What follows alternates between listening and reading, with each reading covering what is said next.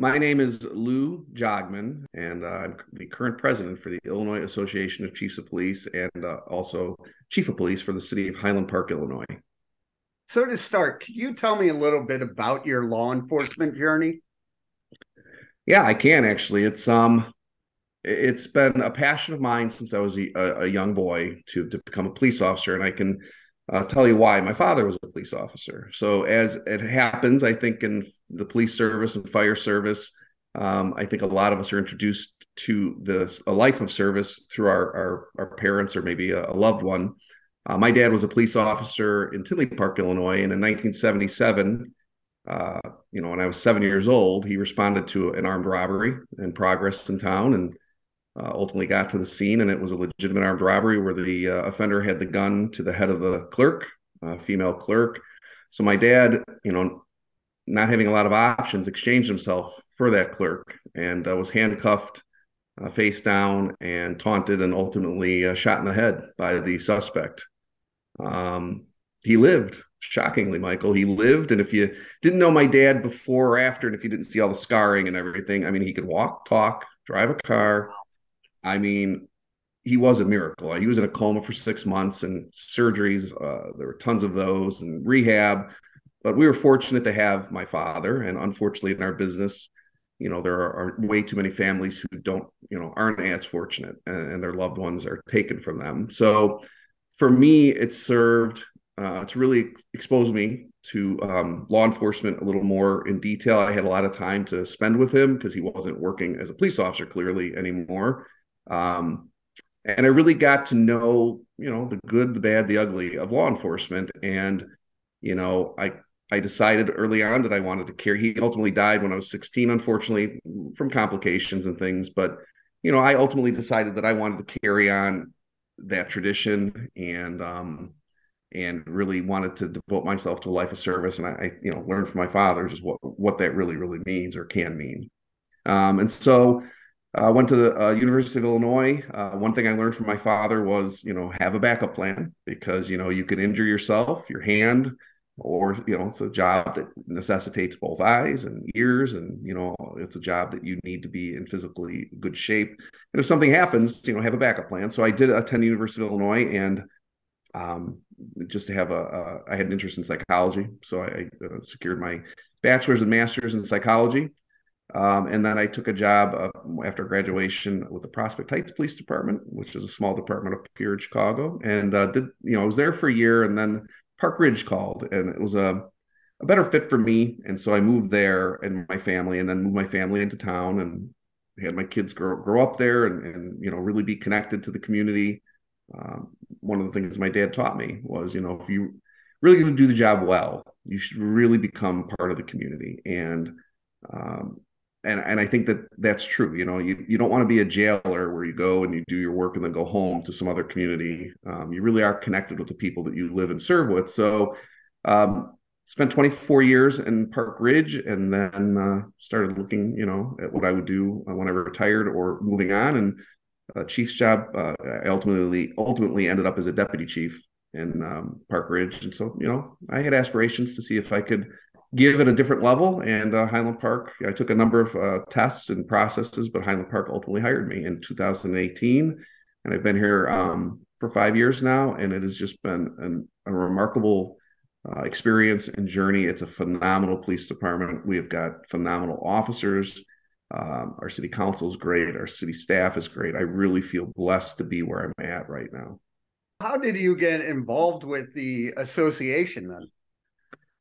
Yeah so again you know being a police officer and working all the different levels and different jobs um, and that's a nice thing about law enforcement. There's so much variety and you can you can find your niche whether it's in traffic or if it's investigations or community relations or community um, um, policing.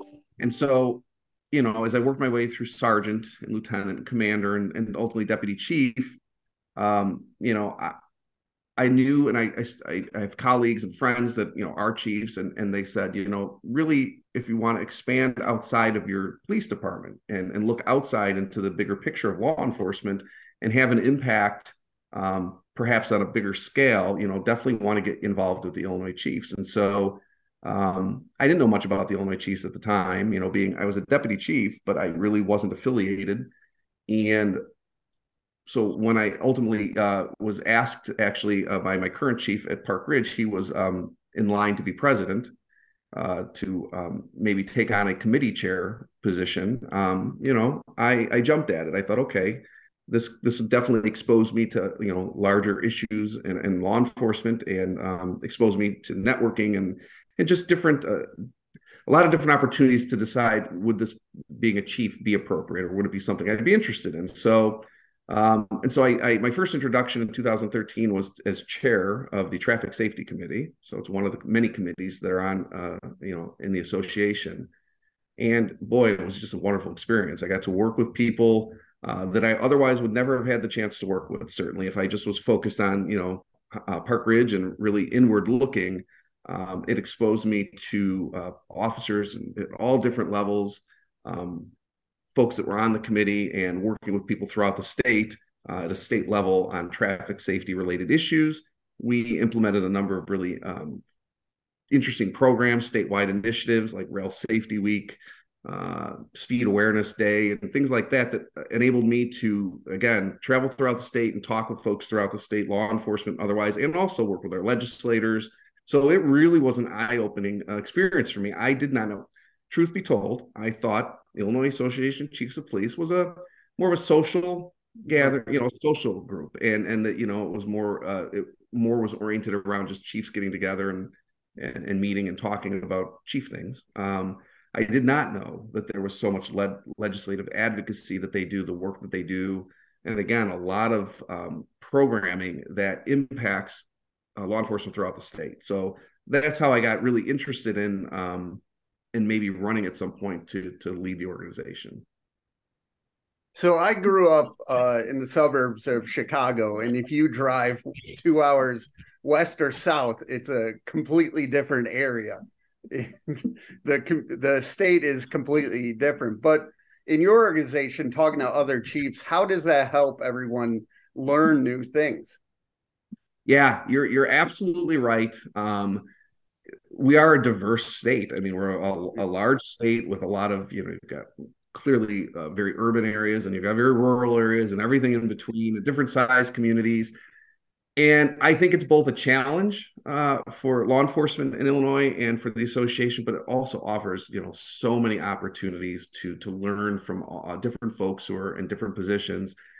And I think that's one of the things that the association um, continually works on, and it's a work in progress for sure.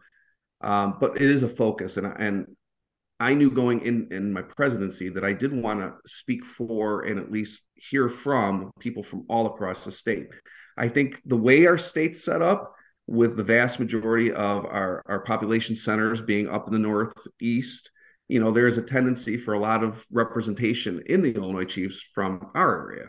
And so, you know, we've really got to work hard to make sure that we're engaged and stay engaged with folks from Metropolis and, you know, and uh, the Quad Cities and, and all the other areas in the state, because their experiences, while there are some commonalities, certainly in law enforcement, right. we all feel the effects of some of the things, you know, clearly, even recent events, we all feel the effects of some of those things, but they're also very uh, specific issues and things that, you know, are, um, again, specific to a region. So, we have 1300 ish members and you know the job i feel of the board and the president is certainly to make sure we're engaging with all of them to the extent we can that we're hearing it's not unlike president of the united states i mean they've got different right. states you know across the country so you've really got to put the work in to get um, FaceTime and and be present in those locations that might not be heavily represented by you know um, in the association by membership. So uh, it has definitely been an interesting, again, an interesting experience to be able to go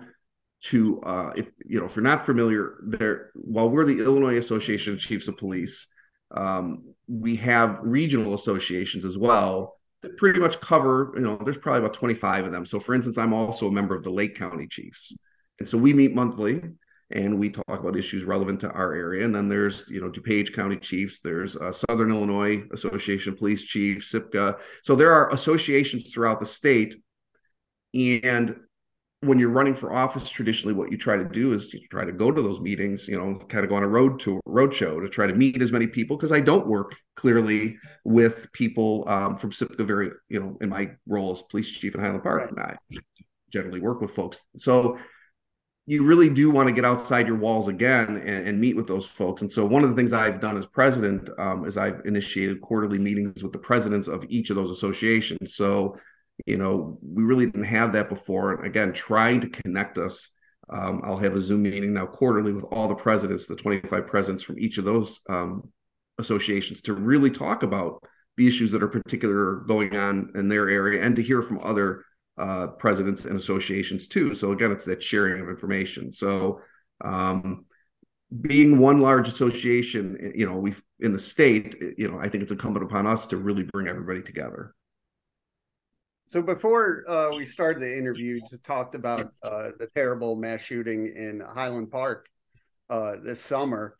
Uh, the the big thing as police chief, how important was it to make sure your officers were taking care of their um, mental health during that time? So absolutely paramount and forefront, you know, on on, on my mind and the mind of um, our, our city staff. Uh, unquestionably, you know we're not the first to have gone through something like that. And so as terrible as it is we've benefited from uh, those folks that have gone before us. And so if there's any solace in you know in these things and people going through them they're they're certainly um, devastating and and uh, traumatic.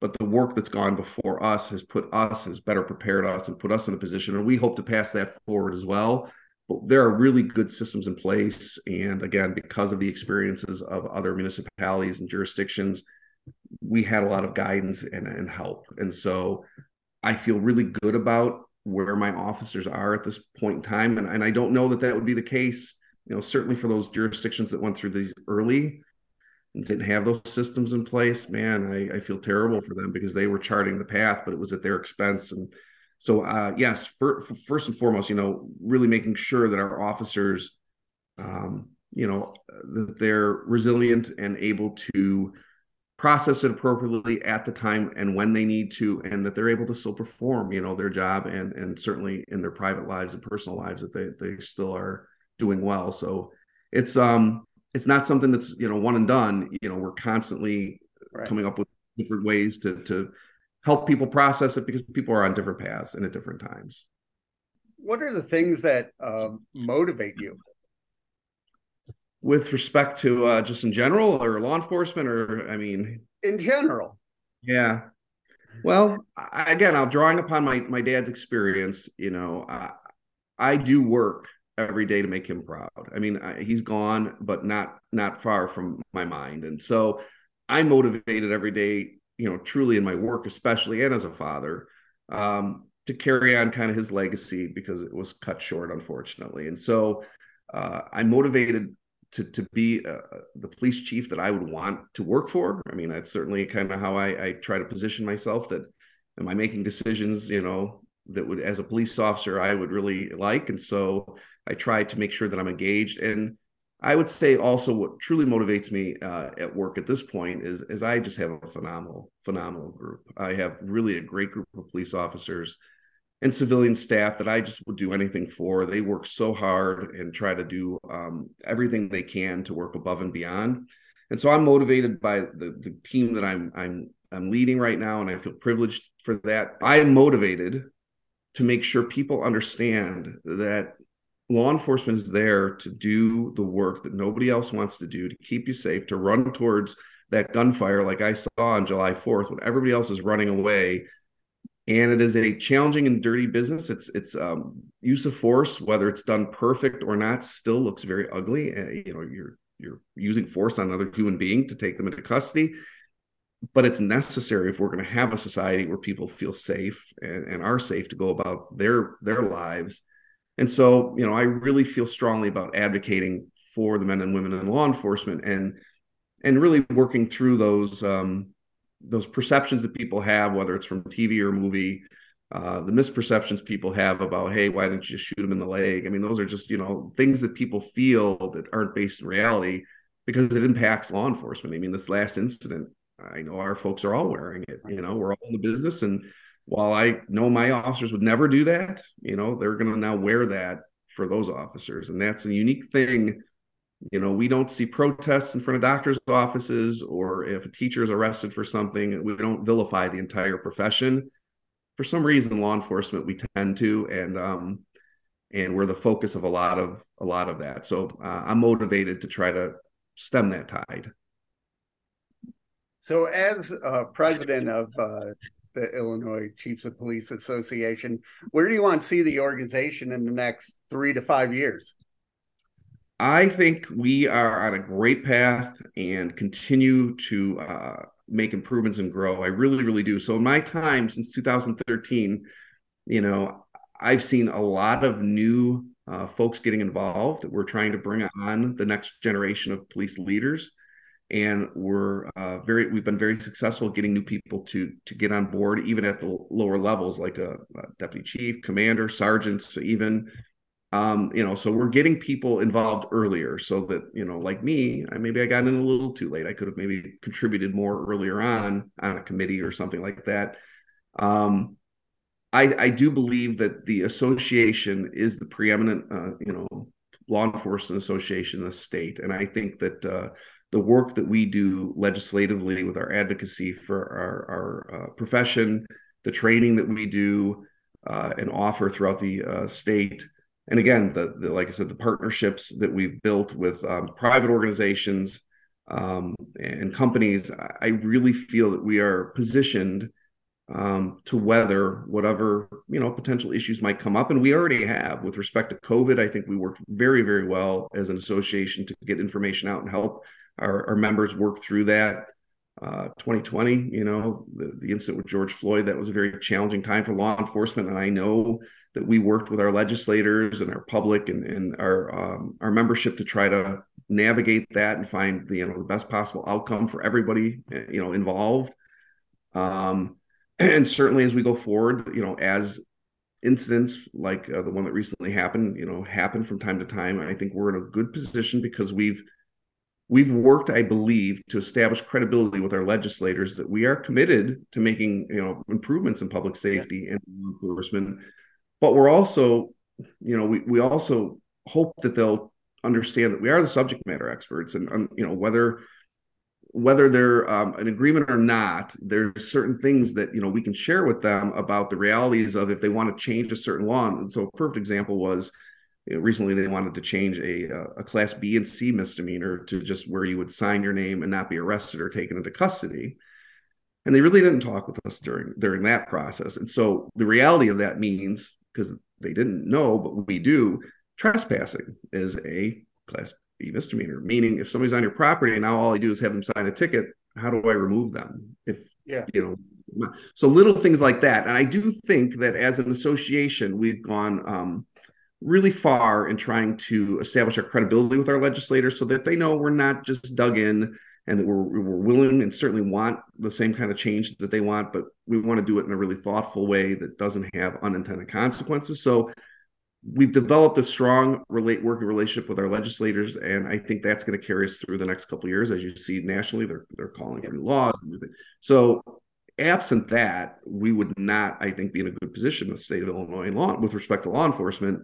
Um, but because of the hard work, and we spend a lot of time on it, you know, building those relationships with with our legislators, and, and we go down and meet with them regularly. We've got a legislative committee that talks frequently with the sponsors of bills and, and, our officers i'm sorry our chiefs are getting more engaged where they're reaching out to their legislators so we're building those things um, that that capacity so i think we're positioned very very well in illinois uh, with respect to the chiefs association to take us through you know the upcoming challenges that you know we can see that are already kind of there. Um, and i'm encouraged by again the, the participation statewide that more and more people are getting involved because we need we need people to get involved